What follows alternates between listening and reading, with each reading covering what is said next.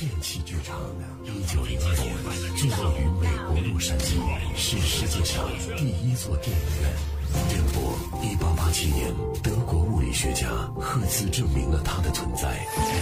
91.2交通广播电器剧场的电波。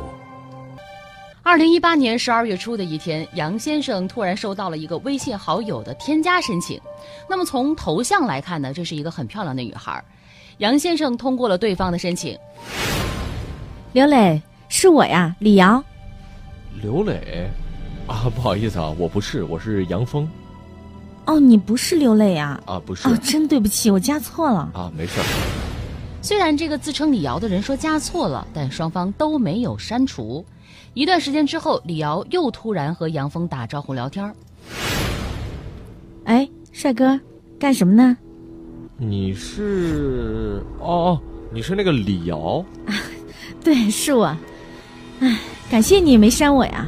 那哪能呢？两个人你一句我一句聊得非常默契，建立了恋爱关系，谈起了网恋。瑶瑶，怎么不回微信啊？哎，我病了。病了？怎么了？严重不严重啊？重感冒，特难受，我现在在医院呢。哎呦，我去看看你吧。哎呀，身体钱包都受罪，我特难受，你就别来了。哎呦，那这样吧，我给你转点慰问金啊。杨峰为了安慰李瑶，给李瑶微信上转了1000块。哎呦，谢谢亲爱的，这。我感冒还让你破费？哎呀，这都是我应该做的，要不然你要我这个男朋友干什么呀？这之后，李瑶先后以帮助贫困学生购买机票等各种理由找杨峰转账借钱。为了满足女朋友的要求，杨峰1个月内先后给对方微信转账12笔，共计7628元。但就这之后，李瑶却逐渐对杨峰冷淡下来，多次沟通都很失望。就要求李瑶还钱，但是李瑶呢一言不发，也不再理睬杨峰。杨峰意识到自己可能被骗了，于是报警。接报之后呢，陈村派出所迅速成立了专案组立案侦查。2月24号，专案组在前期的侦查中发现一条重要线索，排查到嫌疑人的落脚点是在湖北武汉。事不宜迟，专案组立刻部署行动，赶赴当地开展抓捕。2月26号，专案组根据线索掌握了犯罪团伙头目燕某的线索。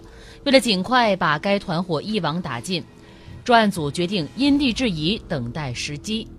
2月27号，专案组经过排查，得知嫌疑人李红磊在湖北省荆门市出现。后专案组连夜乘坐大巴从武汉市赶往荆门市。3月1号，在当地警方的协助下，专案组在荆门市将6名嫌疑人抓获，并在现场缴获了作案手机56台、电话卡60余张、笔记本电脑1台、诈骗剧本5本等等，查获近2万条的公民个人信息。经审讯，嫌疑人李红磊如实交代，其于2018年12月至2019年1月期间，伙同他人以情感交友的方式诈骗他人钱财的违法犯罪行为。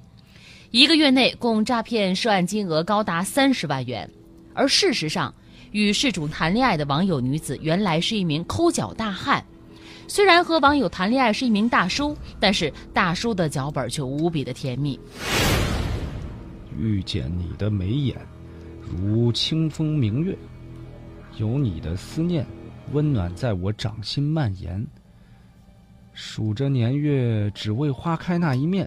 就算来来回回的错过，有擦肩。听到这样的文字，是不是有一种爱情来了谁顶得住的感觉呢？这个团伙不只是从事网络交友诈骗，从今年2月26号起，嫌疑人李红磊在荆门市开始筹划组建网络贷款诈骗团队，把方向瞄准网络贷款的方式开展诈骗。这些业务员利用几台手机和剧本，通过网络的软件筛选获得目标人群之后，添加对方为微信好友，随后按照剧本的套路，以查征信交会费为由，让事主转账汇款，随后迅速将对方删除。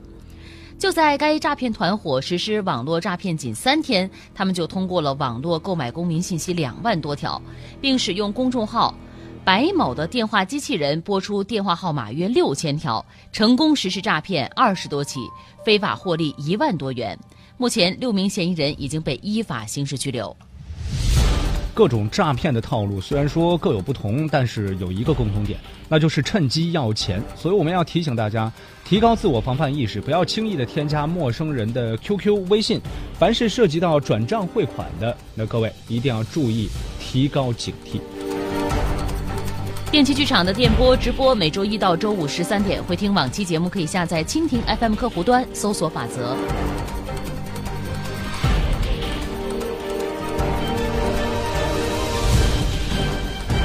声音里的电影，电器剧场的电波正在